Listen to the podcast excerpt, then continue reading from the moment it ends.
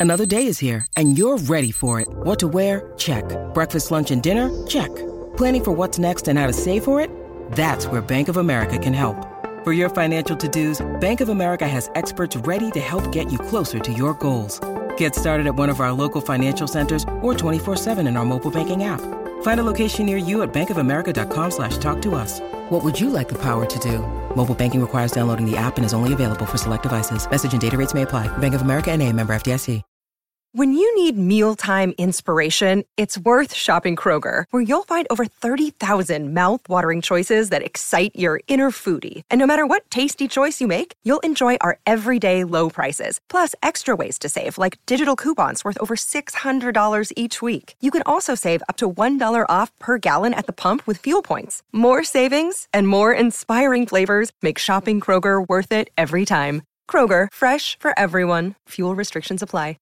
Without a healthy mind, being truly happy and at peace is hard. The good news is therapy works. But what is therapy exactly? It's whatever you want it to be. Maybe you're not feeling motivated right now and would like some tools to help. Or maybe you're feeling insecure in relationships or at work, not dealing well with stress. Whatever you need, it's time to stop being ashamed of normal human struggles and start feeling better because you deserve to be happy. And now you don't have to worry about finding an in person therapist near you to help. BetterHelp is customized online therapy that offers video, phone, and even live chat sessions with your therapist, so you don't have to see anyone on camera if you don't want to.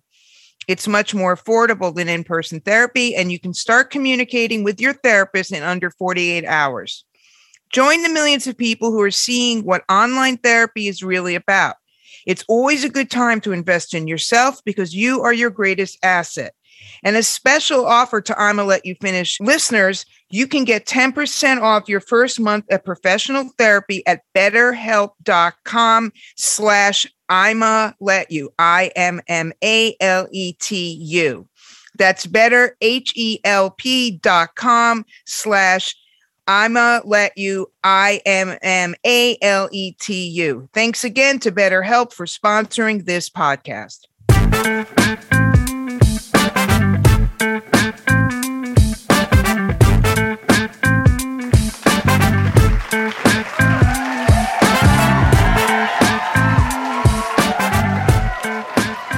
And that's our show. Thank you so much. We'll Thank you so much, really. We'll thank see- you, thank you for playing the at-home We'll version. see, we'll see you next week. Oh, it's. Court. it's Oh, Court. Amy. It's time to let you finish. It's show number 118 on the Pantheon Podcast Network. It is us. We're actually taping this on election day. We've both already voted, so we have televisions off, and it's like I just I will tune in I don't either wanna- I- when- late when it's tonight done. or When it's tomorrow. done. Yeah, when but I'm not doing my usual where I used to sit and watch. I used to love Oh, the hour by hour, I can't take I love It's it. too nerve-wracking. But now lately, just how ugly everything has gotten, it Can't just it. it. makes my nerves go really, really bad. So No, I I can't take that. it. Can't So hopefully we'll be here next week to do another Mm-hmm. show ca- in case it goes the wrong way and we're all arrested. I mean, yeah. Get your abortions done quickly. I mean, or Elon Musk will come and ban you from his new free speech platform, Playground. it's like. Yeah. Are we really? Do you ever think sometimes? this No, is I actually- never think. we Wait, stop right have- there. Okay. stop right there. Do I ever think sometimes? I'm sorry.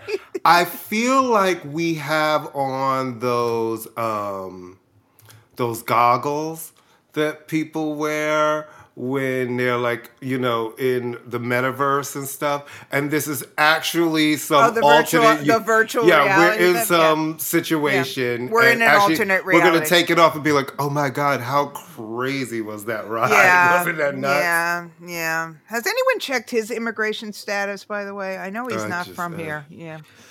All right, let's start with something a little less catac- cataclysmic, uh, a little less cataclysmic. The Rock and Roll Hall of Fame induction ceremony was held the uh, Saturday night in Los Angeles, and the show itself Mhm. is going to air on the H, the B, and the O Mhm. in on the. I'm sure a very chopped down version. Evidently, the one that aired this weekend, the one that was live, was a five and a half hour Five show. and a half hour. Five and and a half hours. because everything gets ruined and sold to a corporation, we will get a chopped down hour and 44 minute version. No, no, no. It's usually the- like a three and a half hours. But I got to say, the one time I did go, um, Mhm. I I couldn't make it to the very end. I was just like, holy But you crap! didn't make it to the jam session? I don't need to hear Def Jam, a Def Leppard jam. Are they a jam band? No, but I didn't. I heard Roxy music, and then it was like, and I heard part of Def Leppard, and then I was like, I live ten minutes away, and I'm tired. I'm going home. But anyway, every people performed, and everybody's like losing their shit because Rob Halford sang with Dolly Parton. It's like, okay, he's a gay white man. That makes perfect sense to me that he would sing with Dolly Parton. I mean, didn't everybody sing with Dolly Parton? Everybody Wasn't she the big jam at the end? Yeah, and I am officially calling for Brandi Carlile. She just needs to sit down for a minute. Miss Thing, she's ass. gonna start. No, she's about to go to a graveyard and start digging up some of the people who who are dead and just re- resurrecting everybody because just, she she's is. the go-to. She's the go-to now for every. Um, I guess the big gossip was that Alanis Morissette was supposed to perform and bailed at the Oh yeah, she bailed. now why did she bail? Come on, I know you know why she bail. She she made some long. I saw some long situation that she tried to put out something about women and being respected and blah blah blah blah blah. Yeah, whatever. I'm like, oh, so you didn't know the song? yeah. I'm sorry. You have you have you have one album. Bye bye. Um, and word ha- it. I haven't talked to my people who are actually there, but word has it. Uh, no, from what I read, Eminem's speech was just fantastic, and he literally thanked every rapper in the world, which is perfect because today we have a fabulous guest, Jonathan Abrams, who has wrote The Come Up, an oral history of the rise of hip hop, and I think pretty much everyone Eminem thanked is in this book, and then some. So he literally thanked like everybody who's ever put a microphone, and which is good because he, I'll say that's the this moment, about right? Eminem. When you, I think that is the moment when you're That's really a moment. achieving what is, you know, considered by some Yeah. uh, one of the highest honors you can get in your profession. Mm-hmm. I think it's important if if you have influences and people who helped you. It, it's the perfect moment to. Well, especially him. I mean. I I will say this about Eminem. I didn't vote for him. We've talked about why I don't think he should have gone in first ballot, but he's always been very cognizant and very aware of who he is and why he is and the privilege he carries in the industry. And he's never tried to pretend that there isn't other things going on behind his success. But yeah, it's supposed to be, it, it should be. Um, it should be good, and uh, shockingly, Dave Grohl was there. He never does award shows. That's really interesting. That was sarcasm. Janet was there. She looked amazing. She was serving very a throwback to Control. What have you done for me lately? Cover art, Janet. Which Oh yeah, the hair, the big hair. love it. Uh, all right. Well, one person and did not-. Oh, yeah, Pat, Eurythmics. Oh, Pat yeah. and Neil. Thank you, Pat They and looked. Neil. Oh, they looked amazing. I mean, uh, and then they performed. You know, I watched online. I couldn't help it. I was like, I need to right. watch. Your no, of course you did. Of course you and did. I was like, there's just nobody better than Annie. I mean, she, as soon as she came out, everybody just gave her a standing ovation. She's one of those people. I've met her. She's so nice, such a nice person, and she just has an energy around her where you're like, wow, you're kind of like Annie Lennox. That's really amazing. and nobody cares about Alan Grubman. Um, all right, that will go down. I'm sorry in the history I of like mean- no, that is just ridiculous. I mean, it's just ridiculous. Evidently, some people find it uh, K controversial. Yeah, or Sylvia Robinson, right? Like we're st- but at Like- least she did something musical. I mean, she Yeah. Mm-hmm. was in Mickey and Sylvia. And she actually did something. Alan Grubman just wrote contracts. Sorry. I mean, really. I mean, he wrote very good contracts. but wasn't he like everybody's lawyer for a Yeah, really but that I mean, so are they? I mean, why don't they bring up the guy who defended like all the mob guys or something? Which is similar to being a musician's lawyer. I was about to not? say that's actually the same as being in the music industry. Yeah, what are you talking about? All those guys when rappers get arrested and they have that same guy who was their Mhm. lawyer. who all always right. who can get you out at two o'clock, three Two a.m., o'clock, yeah, five a.m. yeah, and they put put the glasses on the rapper so that they Mm-hmm. don't look like a criminal. Okay, speaking of rappers that we cannot stand, we wish would go away, and we hate them so much, Ugh. and they're horrible, horrible, horrible.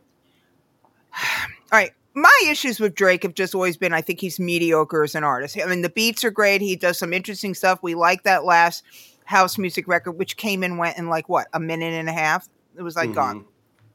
But this week, Drake, in his never ending need to create beef where there is none, or to quote someone on the interwebs, he doesn't create beef, he creates tilapia. Um, went after Megan Thee Stallion yet again on the song Circo Loco, and the line that is drawing tremendous amount of um, condemnation is this bitch lie about getting shot, but she's still a stallion. She don't get the joke, but she's still smiling. And she just clapped back. So it's good to know that this woman has been shot. Police reports. Everyone believes her except for all the men in hip hop. And they're all lining up to defend what is the guy's name? Trey Lorenz, Tor- Tory Tor- Lanez. Tory What's his name? Who is he? I believe he's a Canadian hip hop artist. Oh, so that why Drake? It must be the Yes, international absolutely. cabal of Canadian but yes, rappers. he's a he's a Canadian a Canadian hip hop artist, and you know kids like him. You know he's he's put out a bunch of albums, a bunch of mixtapes, blah blah blah. My issue is why is he always got? It's just it's always like an attack on some woman. It's just weird. I don't know. I don't know. Maybe sometimes- maybe because he doesn't like women. Not. I I'm not talking about he's. I'm not saying mm, he's mm, gay. Mm. Maybe because like a lot of men, he loves women, but he doesn't like them very much. You know what I mean? Like you can love somebody, and he clearly has no respect for this. I mean, whatever you want to say about Megan Thee Stallion, you don't have to be a fan. The woman was shot. She was shot. And these guys are caping for somebody who shot an unarmed woman for no reason. And thank you, thank you, Drake, for being the class Well, act the, that you the are. The thing that upsets me about this story, and I think I've said it to you before, is when people are like, "She's a liar. That's not what she originally said." Da da da da da. And I always think about how many times black women always will lie to protect black men and not have them get arrested on the spot and go to jail. Right. And the fact that everybody suddenly is trying to act like like no that wouldn't be a thing. It's like yeah that's absolutely a thing because one she wasn't the one who called the police. She's like there's a gun. I don't i don't want to say i've been shot. You know what i mean? All of those things that i know people understand. Right. But whenever there's a narrative everyone just loves to jump on the narrative and let's just oh yeah you're a liar she's this it's like i, I get really upset that when we watch black women reach certain levels, that we seem to cannibalize our own. It's like, why are we attacking Megan Thee Stallion? Everybody loved her when she came out. Now she's a liar, and we don't like her because Drake said so. It's like, child, please. It's like, isn't what's like? Go back to Degrassi Junior High, the second version, It's and just so leave it's us just alone. so hateful. It's just va- it's mean, it's hateful. And the thing is for no reason. This woman is literally sitting there, you know, doing nothing and you're running out of your way to create, you know, to get clout. Ugh, I just hate him. All right. Let's talk about somebody else we hate. Who are we gonna go? The white guy we hate or the black guy we hate? Kyrie, we hate him. Oh, God. Listen, as Knick fans, we could not be happier. Keep it coming. I'm just Keep sitting it back coming, watching Nets. like, what else can y'all? Pu- oh, anti-Semitism. That's the oh. You want to hire this coach? They're getting pushback on that now. At- Good, that's starting. good. That's starting to be a little bit of a controversial idea, You maybe think? to them, think? since You it was to everyone else. It's like, hi, right. hi. Yeah. I know who we need right now. You know who can save us. the disgrace suspended coach from the Boston Celtics. it's like what? Wait, drugs can we find can we find a on? can, we find a coach who's exposed himself to his employees? I mean, it's like what What's Isaiah fuck? Thomas doing? Where is Isaiah Thomas? on TV? He's on Oh, TV. is he on TV? Yes. Okay. Yes, he's on TV a lot. You know, it took me forever to figure out that the Isaiah Thomas who plays ball now Was is not not, the same- his yeah, son. it was- It was not his son. I knew it wasn't the same guy. I'm not that much of a No, his son is a DJ. Isaiah, Thomas, his son is a DJ. Okay, but I didn't. I was like, Mm-hmm. oh wow, Isaiah Thomas has a kid who looks nothing like him, but is a really good ball player. Yeah, so Kyrie, it's just at this point, it's just so ridiculous, and the constant refusal to admit when you've done something wrong and apologize it and stop blaming everybody. And it's just like, oh my god, the Black Israelite Hotepi, stop! It's just You know stop what my already. I don't care what you think. That it's you can feel whatever you want. This is America. Feel whatever you want. Why is it that you just seem to do everything but the thing that you're paid to do, which is play basketball? Like, feel whatever you want, but there's always something. No Right, matter well, what what they say. team, there's always something. Well, maybe will no- always find maybe something he- to become a distraction for his team. Well, they'll they'll find out that maybe it's not worth it. Uh, Nike dropped him, so that's Yeah. you know they're, you know, you you take not a good idea to attack Jews in a city where the biggest. We we like basketball, Kyrie. We Mm. enjoy the basketball. The Jews. I don't know why we like it so much, but we enjoy the basketball. right, well, let's bring in our guest. Let's, bring I in our wanna, guest. Yeah, I don't want to talk about him anymore. It's we don't want to talk about. So, um, I we I'm going to do this thing that I always do, where I hold up a book even though nobody can see it. So I'm going to hold up the book as if we are on television. So, okay, so I am holding my book. This is a big ass book, Jonathan. This is a It is. big- It is not for the faint of heart. How you no, doing, Courtney more the, it, it is hey, like what's it is like on? something. So let me let me hype it, and then well, so it is called the come out an or uh, the come up an oral history of the rise of hip hop, and by Jonathan Abrams, who is our guest. And this is a big. This is wait a minute. You have to know how to read. This is five hundred something pages. You go. This is like some Jonathan Let's get him some Franzen, pep. Jonathan Franzen level type of shit here. Mm-hmm. Yo, no, no lie, guys. Like hip hop is such a big and expansive topic, and obviously, not one book can cover it. But the first draft that I had turned in to my editor was like three times as big as the final book, and that that editor was like, "Hell nah!" And I had to, Yeah, I'm I had to actually like, hire. no. I had to hire a freelance editor to help me like pare it down to something that was a little bit more manageable because hip hop is a wildly expansive subject. I know. And and now I have two questions. Was this brought out to tie into the unofficial 50th anniversary of of, of hip hop next year? Is there any connection ish? Yeah, that was one of the reasons why I wanted to do it is because I knew that we were coming up on the 50 years. And the other thing is as a writer myself, I'm like, how did you get all these people to talk and who did your transcriptions for you? Because this must have been exhausting. yeah. so, I mean, we we all know that rappers and hip hop artists don't really work 9 to 5s, right? And mm-hmm. and you sit there and I sent out requests upon requests and I can only imagine the the thoughts that went through their head, you know, talk to them free for a book that's going to come out in three or four years for free for an hour. So you you can imagine the success rate that that had. But I figured that with my journalism background, I'd be able to get to a lot of people, and I'm really happy with the amount of people who I was able to talk to for this. And then yeah, I had a transcript service. I was like a dollar sorry, a that minute is- or whatever. that is like so like that was like my first thought. I'm like going, holy shit, did he have No, to that's what she said to me when she got the book. She was like, "How did he transcribe this book? It's a lot of book." I'm sorry. I just I'm a terrible. I'm a very slow typer, so that was always my thing. I'd be like, dot dot dot when I was doing interviews. Dot dot dot. Yeah, I don't need to hear everything. All right. So And- who who was your first person you approached on this? Who was the first person you went The to? first interview I got, if memory holds correct, was Killer Mike. Okay. Yeah, he was the first person I talked to, and you know, I'm a Run the Jewels fan, so it was pretty cool being able to talk to him first of all.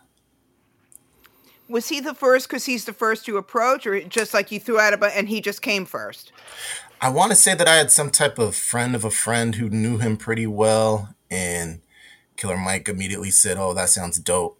Now, other other ones, other people, it would be like months and months of going back and forth and corresponding, and I get a time that time would fall through.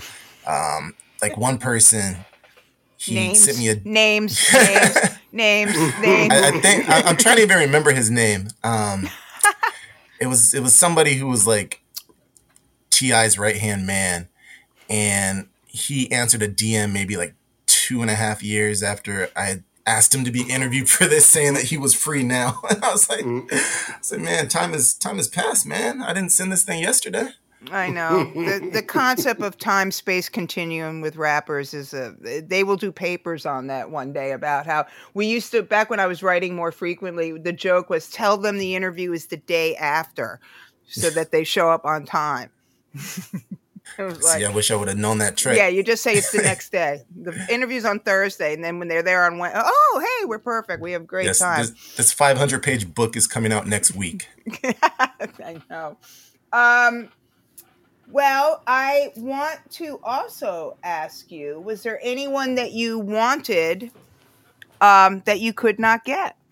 Yeah, just as a hip hop fan, like I went into this knowing that I wasn't gonna get five hours with Jay Z or Nas or that that whole Mount Rushmore group. Like a lot of a lot of hip hop stars, they really control their stories, right? And they they have a right to. So Nas, you know, he did a documentary about Illmatic already, or Jay Z has written a book, or Rakim has writ- written an autobiography, and that was fine with me. I was I was proud to talk to people about the impact that those type of people had on their careers, as well as talked to a lot of figures who people may not know who definitely had a large influence over hip hop. So people like Ann Carli or Monica Lynch or Duke Bootee or uh, just a lot of people whose voices I was happy to include.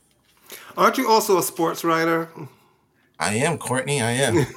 So, so tell me how how did your because your your interests are very very varied. The first book is an, an NBA book, but not the typical NBA book. It really focuses on the the prep school to the NBA years when kids were doing that, and then you went to The Wire and then hip hop. So it's very interesting that it's so varied. Do you kind of feel a push and pull to go back in between music and sports? No, this is like my one big ode to music, and now I'll, Like now I'll leave that to uh, to the professionals.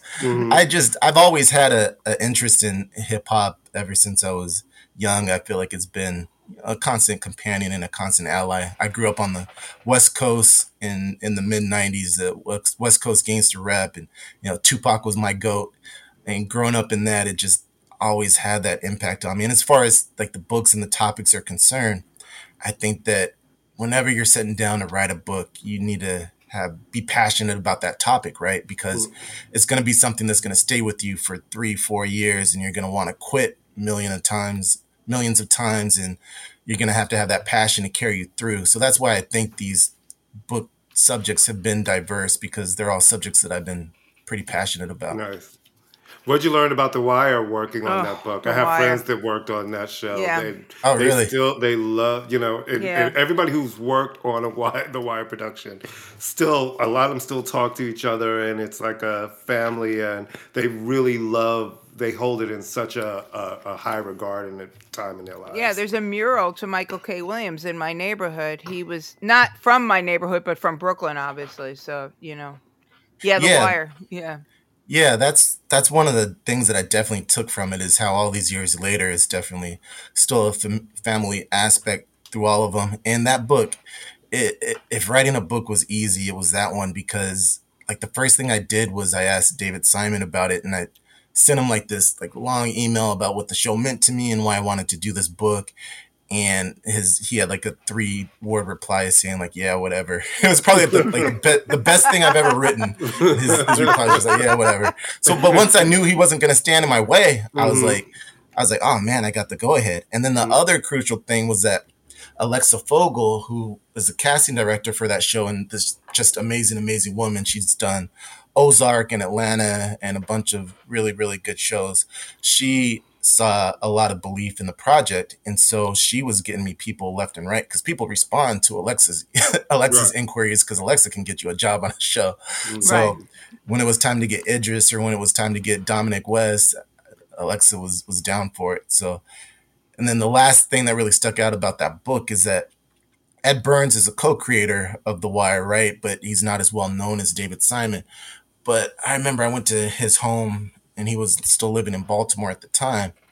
And it was just like I was talking to one of the smartest, wisest people who have ever sat down and spoke to, where he was he was like really curmudgeonly guy, but he had all the answers to everything, and you could just just see it. It wasn't even an interview; it was just absorbing information. I felt like. Nice. He did homicide too, right? That was him. Homicide, Life on the Street. Ed Burns. Isn't he an ex cop or something like yeah, that? Yeah, he's an ex cop, and he's also an ex middle school teacher. So same yeah, thing. A lot of the wire. I've done based. both. Yeah, same thing. Very similar. I just want to ask one more question about Wire, and was, but um, did you talk to Richard Price at all? Because he's like one of my favorite writers of all time. Did you I get did, I to did. talk with him? Is yeah, he wonder- visited him Is in he New great? York. Yeah, great. Good. makes me happy. I love him. I think he's one of the best, um, bar none, one of the best American writers, uh, and never.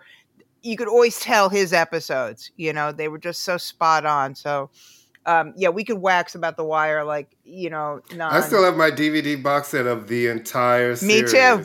Me too. I've gotten rid of a lot of that kind of stuff, kept but I. I cannot get rid of the I Wire know, box I know. Just It's- Did you guys watch the show in real time, or was it something that? Yeah, in it. I real time. It in, I watched it in real time. In real time. Mhm. Yeah. In fact, at that time, my son was a lot younger, and I had a TV in my room and a TV in the living room, and we would both watch it, and then we would like meet in the hallway. And when Bodie got killed, like we used to call him Froggy, I don't know why, but when Bodie got killed, I heard him go no, and I'm like no, and we met in the hallway. Went Bodie's dead, Bodie's dead, and we separated. And and the only time I've ever seen him super amped about a celebrity was um I know he has a real name, but I can't think of what it was. Uh, Lieutenant Daniels was subletting an apartment in my building, and, and Lucian was like, Yo, mom, Lieutenant Daniels lives here. And I'm like, I think he has an actual name, but it's not Lieutenant Daniels, but I know what you mean. It's yeah. Lew- Lewis Reddick, right? Yeah, yeah. Listen, that was appointment. First of all, that was appointment television for me on Sunday nights when The Wire Yeah. came on. But I also watched The Corner before that, so Yeah. you know I was into that sort of gritty style of of, of Baltimore. You showed at HBO. That was when HBO Baltimore. really was. It was more. It was a grittier channel, and yeah, The Wire was just great. And those seasons, man, the way they did them. Hold on, hold on. I mean, the season when they went back to from the perspective of the kids to me. Oh, well, that's the best. Season four. notch No. television. No, Top and I've worked in schools. I mean, you talk to any teacher, that that season deserved like every award unto itself because it was just that was what it was to teach in a city school. That was perfect, you know. I mean, to me, that's the single most amazing season of television Yeah. ever made, bar none. Yeah, was it that was season. really. It was No. written well. It was acted really. I'm bringing well. up all the dialogue now. Oh God, I'm getting like all. All right, let's. All right, a couple things that I've read. I'm going to keep holding this up as if you can see it. I feel like somebody on The Price is Right.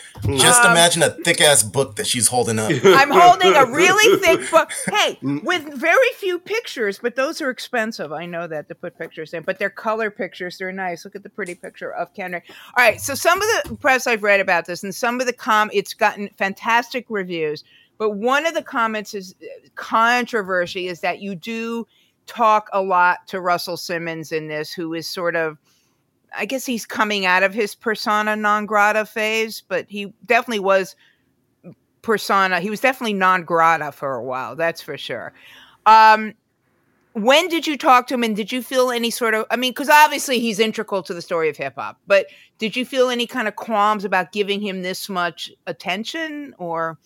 Of, of course, it was something that me and the publisher definitely wrestled with. I wanted to be honest to the story of hip hop, and this is a story about the growth of hip hop. And if there there are no you know singular main characters, but if there is one, it, it's probably him and what he did for uh, while he was leading Def Jam uh, and crossing over Run DMC and and those groups.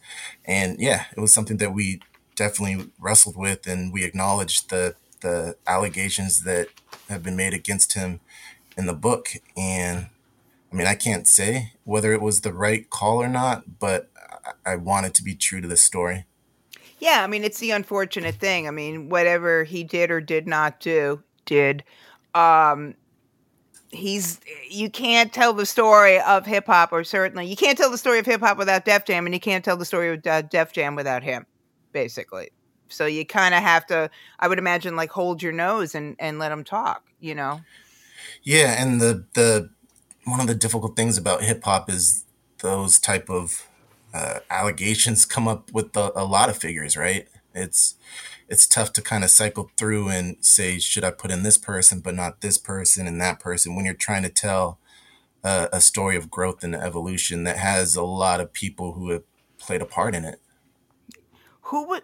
Um, I'm sorry, Courtney. You went. You. No, I was going to say, listen, the truth is ugly sometimes. And and I've said on the show a lot of times, a lot of a lot of our heroes and people's heroes are flawed and very flawed people. But when you're telling a story, tell the truth to me, just stick to the truth and the facts and tell the story. Who was uh, I always get asked this. I mean, I'm not. I haven't written. I'll hold up the book again. I haven't written a book, but I did used to interview a lot of rappers, and um, the question was, uh, "Who was your favorite person to interview?" So, and it's an impossible question to answer. So I'll ask you that question: Who was your favorite person to, and, and who was the biggest pain in the ass? Because I can tell you who the the two biggest pain in my asses were. And who surprised hear, you the most? Yeah, that's a good too. So, who was your right. favorite? Who surprised you, and who was the biggest pain in the ass? My favorite person who I talked to for this is probably Kool Moe Dee, and he was a person who has just he was there at the beginning of hip hop, and then his career has stretched through different generations, and he has a very keen eye on what he's done for hip hop, hip hop's place in this country. Uh, he was vivid on boycotting, or he was well, one one of the guys who didn't boycott the I think it was the 1989 Grammys when everybody else in hip hop did because they didn't show it live on television. So just talking to him and hearing his perspective on on hip hop, where it was, where it's been, where it's going, was really key for me. There've been there were a couple people who I interviewed for this who just they weren't into the interview for for whatever reasons I couldn't get you know, just about anything usable out of them, which you know is, is there, right? Um, it happens. yeah, Scar- Scarface was one of those mm. interviews oh, yeah? okay. where I couldn't get much out of, and it's you know I, a lot of these guys have talked about their lives and their careers so much that I can I can understand. Yeah, and surprising wise,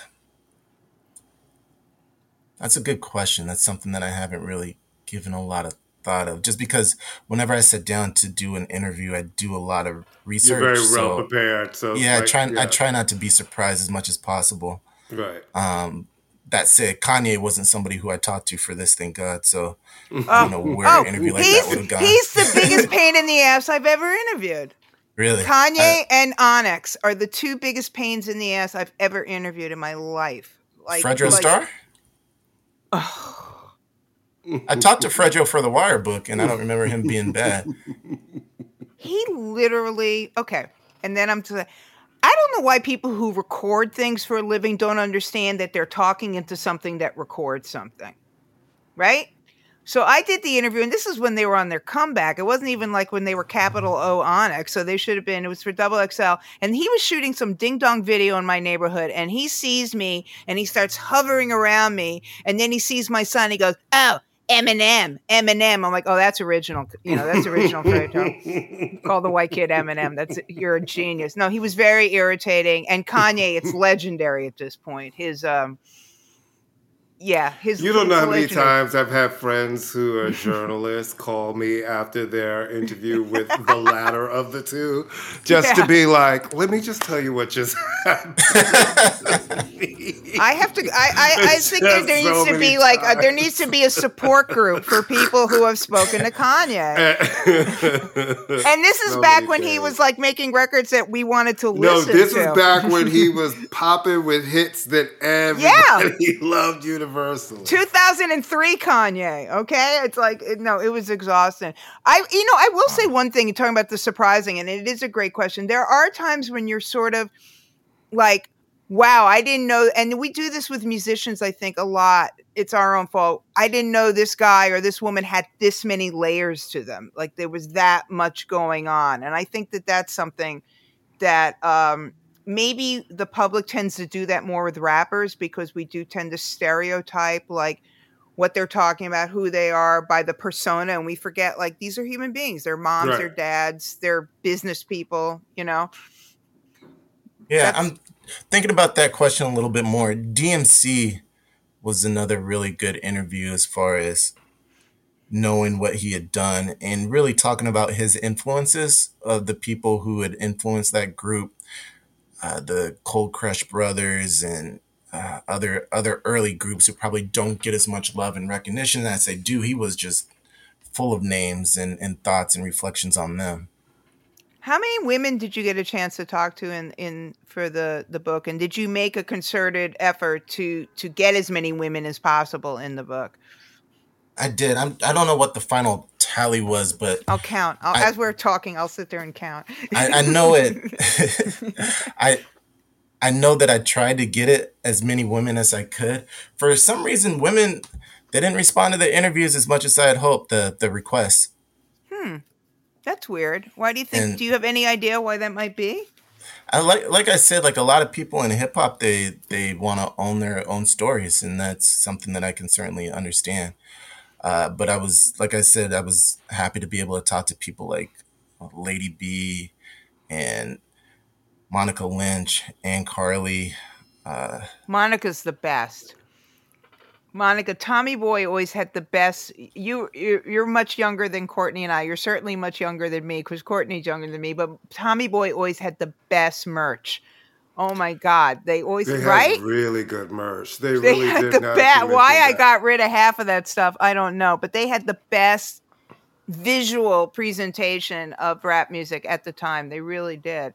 Um, let me ask you. We we've talked about this on the um, what do you think about um, full disclosure i'm on the nominating committee but what do you think about eminem getting inducted on the first ballot this year for the rock and roll hall of fame it is it is interesting i don't and i had read his acceptance speech and all the people who he had named and it seemed like he named everybody in hip-hop um, I, I think it's cool that hip-hop is being diversified and that the the Rock and Roll Museum can recognize hip hop artists and acts now. I think that's definitely cool. Uh, first ballot, uh, that's a, you're, you're You know you're how I feel to about the choir. this, Amy. No, listen. Yeah. I'm never not going to say that he did not sell a lot of records and he had influence for people.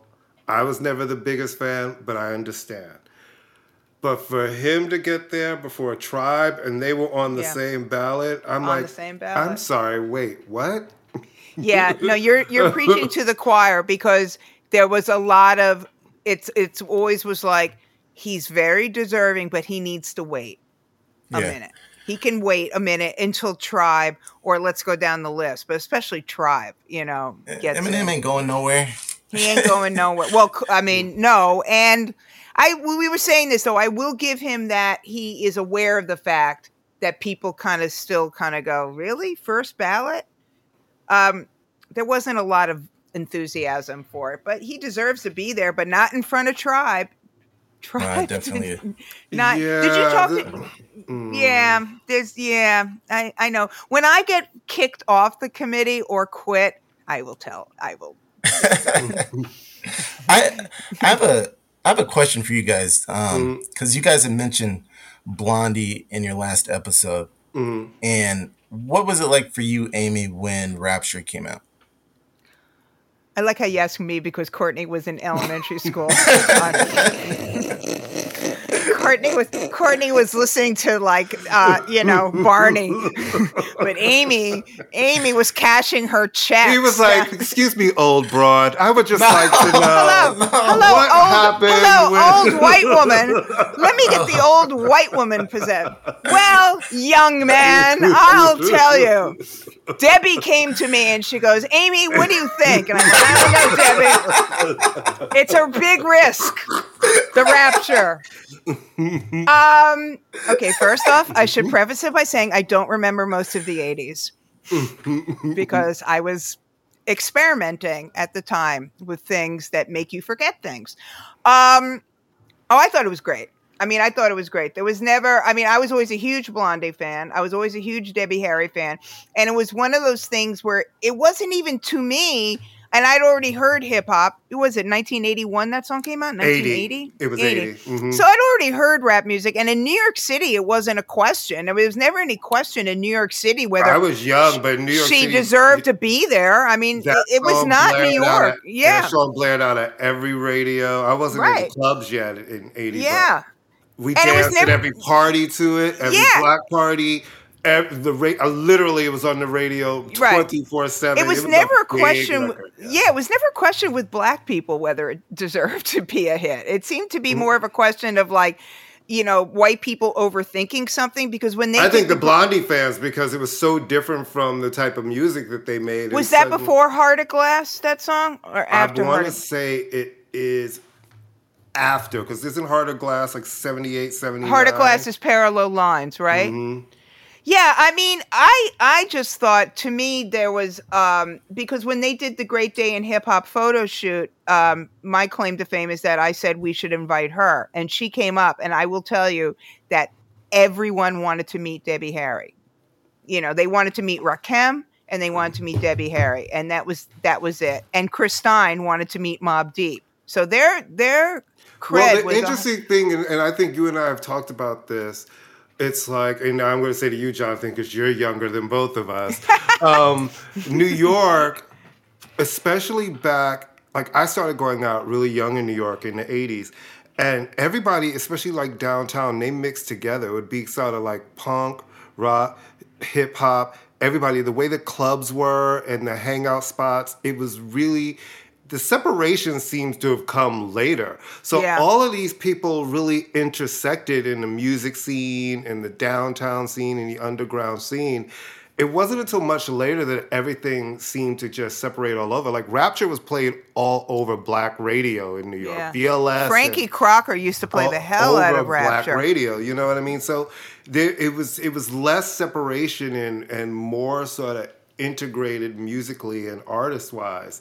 So I just remember being young and that being a 40 I bought that 45 and just it was everywhere. And that video would play we used to have a show on New York that came on late night called New York Hot Tracks on channel on ABC and it was with Oh my Carla God. De Jesus used the video remember that's where we first saw Madonna on TV and all of these different things.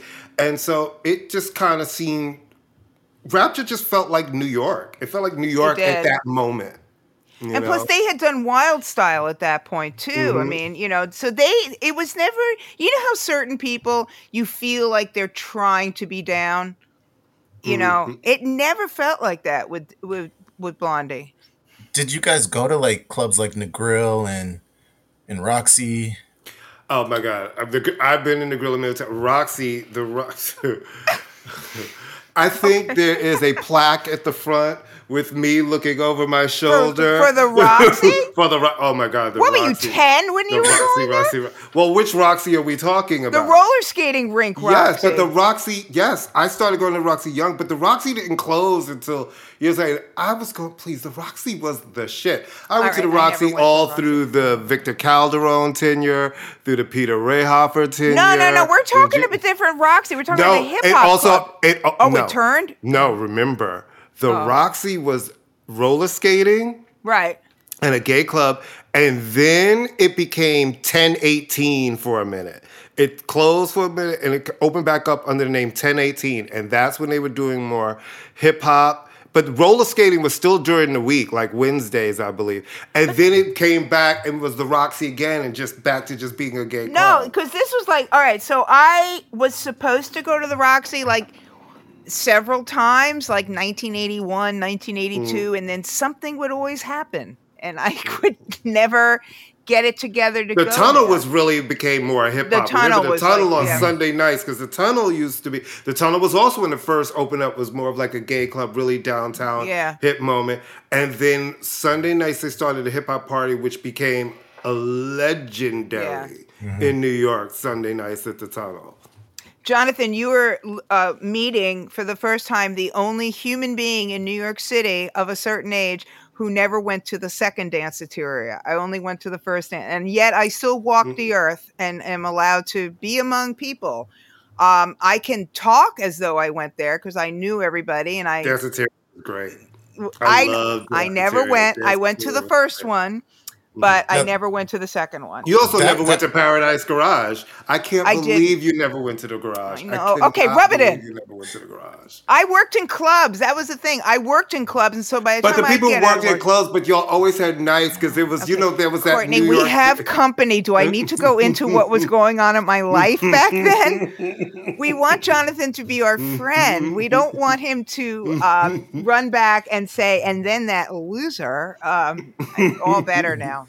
All really better. I don't remember. Except you never went to the Paradise Garage. I know. You did go to Palladium, right? I think so. I don't remember. You usually famously we did when I was at Columbia. We did that I did. I Fugees. do. Uh, Sorry, we're was- totally like It was the. Fugees and Cypress Hill, a concert together. I went to Mud Club. Do, do I make up for Oh, that? I see, went to I Mud never Club. went to Mud Club. Mud Club is legendary. Okay, this I interview is over. Club. But or Peppermint Lounge, I worked at the Peppermint Lounge. This interview is over. right? Jonathan, Jonathan, is there anything? We're so sorry. We're gonna go down the list. We're really tired. We're gonna go down the list of every club that we haven't gone to, and then you can tell us what clubs we didn't go to in California, and then we'll be we'll be on the same page. We'll be like, I've oh, actually didn't been to clubs in California. Are you Southern California or Northern California? Southern.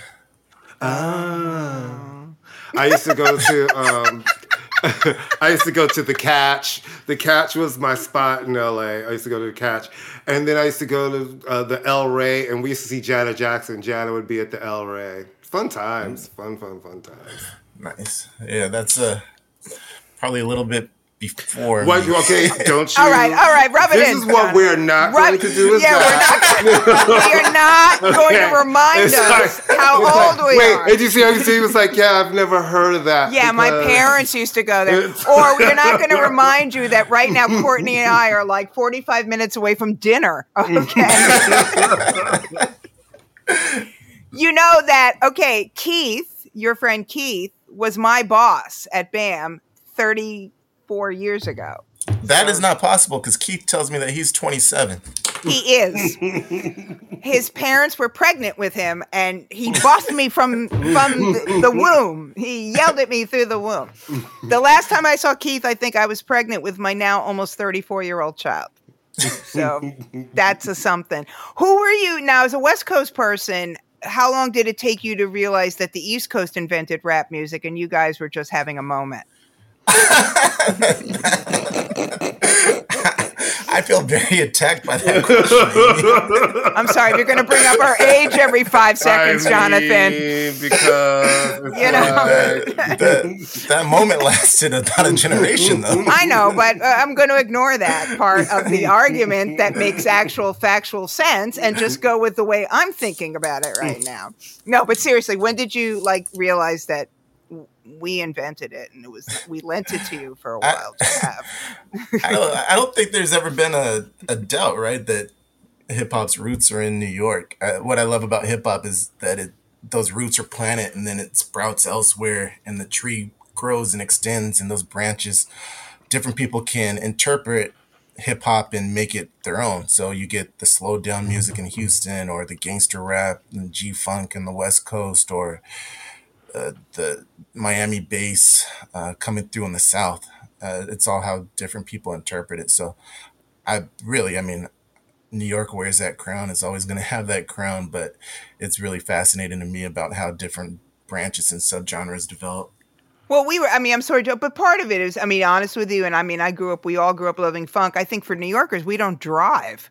So it was Yeah, sort that's of a like, huge thing. yeah, I mean, it, I mean, I had heard that kind of music because I used to live in San Francisco, so I was around lowrider, but we don't drive, you know, and we don't drink syrup. I'm not being sarcastic here. I mean, it was just the sort of thing. If that's your world, you know, then that's going to be what influences your world. So I mean, yeah, it makes We don't complete drink sense. syrup, girl. Cough syrup. I know what syrup is. That's a mess. Anyway, listen. Uh, what I love is that you're giving representation to all the different genres Yeah. because there were people, I'm sure, in those regions being influenced in making music, and you know, it wasn't until a lot later on that you you know you had the LA explosion. I think people really think of sort of like the LA explosion and the Atlanta explosion, but you're giving light to all of the different regions that have artists who've done really well regionally, do shows, do Yeah. tours, put out records. And, and it's great that you you- that you that you put it all in one place for people to be able to kind of go and, and and it's a good read and I feel like Amy is going to Hold the book up again. Just a real quick, real quick, Mm-hmm. and then we'll take you out. Do you like the Knicks? Do I like the Knicks? You know, I used to live in New York and cover the Knicks when I was writing for the New York Times, Mm. and they were never, never boring. They didn't win a lot of Right. games, but they were never Never- boring. And I feel like that. That Can we use that as the their poll? Can we use that to, for the poll quote? Never boring. the Knicks. Um, and who who you like these days in hip hop? I mean, this is a great, as Courtney says, a great summary and overview and homage. But who are you kind of checking for these days? Should I say Drake just to troll you guys? Yeah, okay. We can, you know, we we have a mute button, Jonathan. um, Kendrick Lamar, he's probably my favorite right now. have you seen him perform? Yeah, he was in Charlotte this summer. Okay. Charlotte is where I live. I Oh, heard, okay. I heard that tour was amazing. I heard the show was really it was top notch, stellar, stellar stuff. Yeah, It is. He's, he's someone. Yeah, I've always heard his live shows are fantastic. I mean, because he puts on a show. You know what I mean? Like he's aware of the dynamics of performing. You know, he's very theatrical. So, so But Kendrick. as far as yeah, as far as you know, a lot of guys who are making their their names today, I'll be honest, it's it's a little bit tough, and not to sound like you know I'm keep it way past my with you. prime, but we're with you. if it's if it's a choice between me listening to Lil Uzi Vert or going back and listening to you know, a Nas, Tupac, or Biggie, I'm taking it back a couple couple decades. Yeah, yeah. It's hard to get all the lils. I get all my lils confused, and it's a lot of sort of. I mean, bless their hearts. Some of it's great. It's not for us. You My what only I mean? problem is I'm like, why do you all want to sound alike? Like They all the ones alike. who really want to break out, if you yes, you can make a lot of money right now. I, I'm gonna say this, I've said it a million times about the music industry. You can have a song and make a whole bunch of money that you think will never end. It will end. Do you want to have a long career? Like why, I, when I hear all of these records, and I kind of have to be like, well, who is this? Because this sounds like this one. Who sounds like this one? If you don't stand out, it's like it's going to be a short shelf life because that trend is becomes over. Like you're already starting to see it, right? I think where we always have cycles, especially in the U.S. at radio and pop. You notice where it'll be rap, rap, rap, rap, rap. Then that comes in. Then it's going to be pop, pop, pop, pop, pop, and then it's going to be rock band, rock band, rock band moment. And I and I can kind of see the the trickle effect of other genres starting to push up into that top ten and stay there and live there a little mm. longer.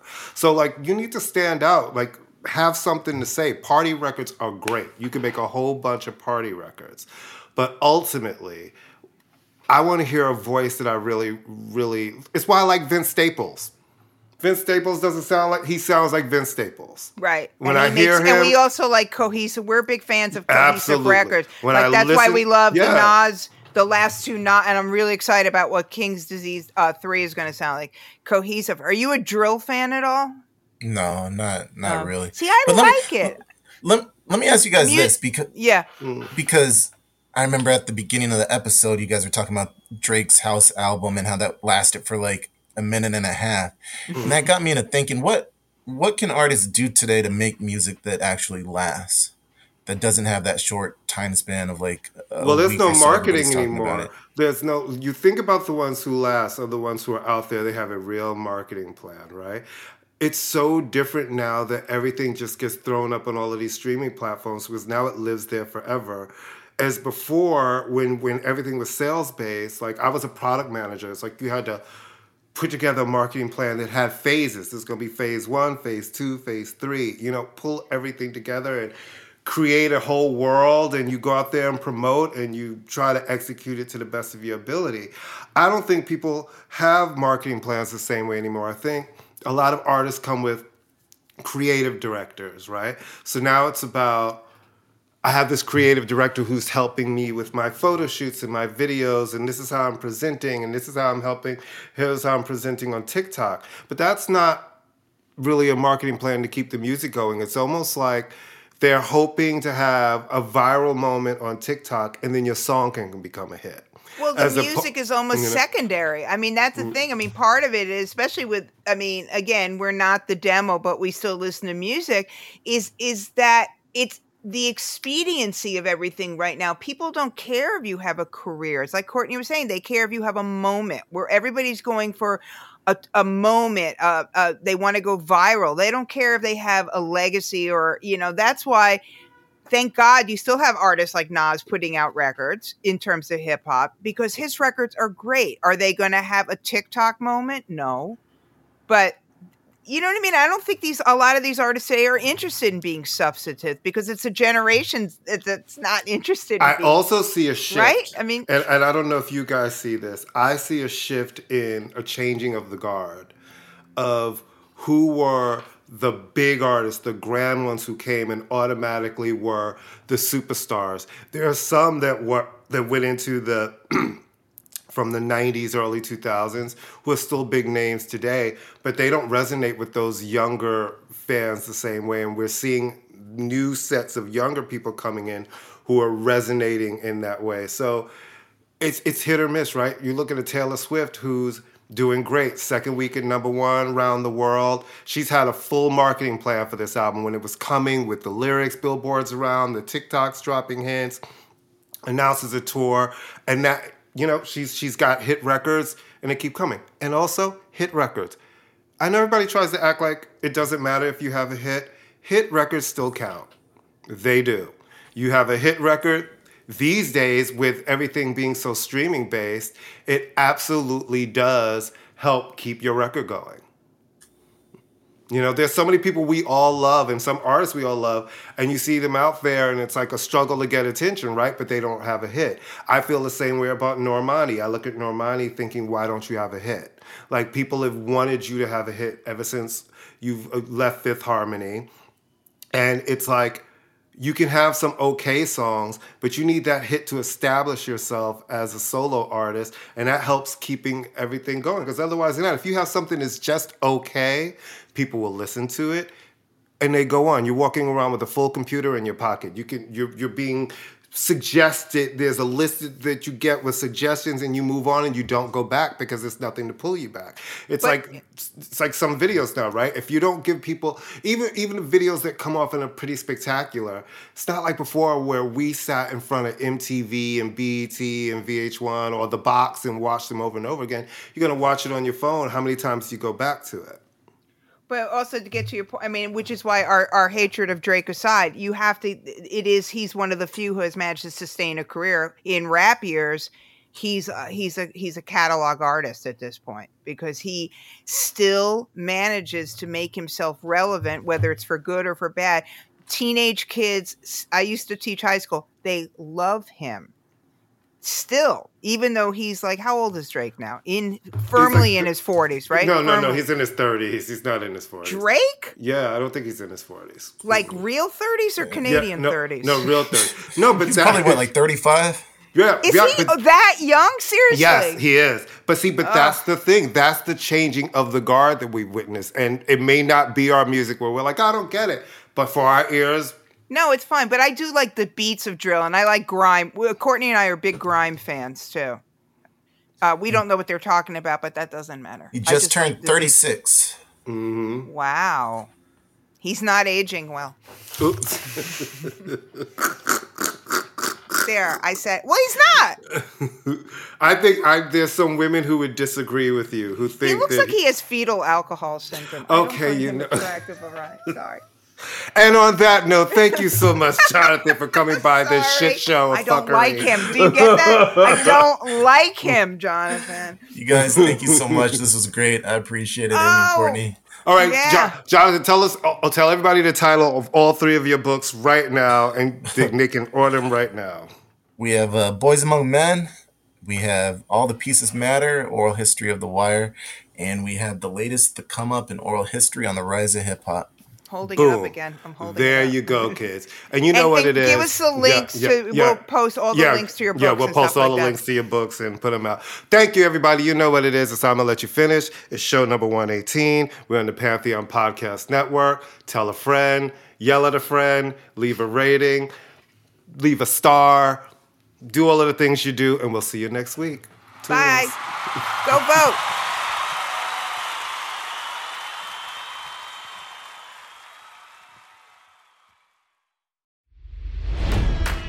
It's NFL draft season, and that means it's time to start thinking about fantasy football.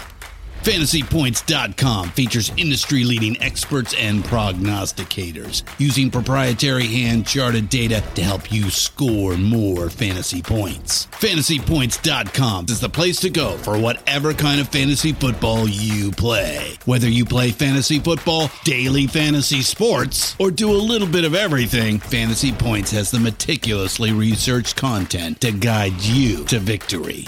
And why wait for the fall? Fantasy Points also covers the new spring football league, the UFL. Join the guru, John Hansen, Scott Barrett, Joe Dolan, and other massive names in the fantasy football universe with an exclusive offer. Use code Pantheon for 15% off any fantasy points package, including the all in package, with access to every article, tool, and data nugget that Fantasy Points has to offer. That's fantasypoints.com and code Pantheon for 15% off at Fantasy Points. Fantasypoints.com, code Pantheon. Score more fantasy points.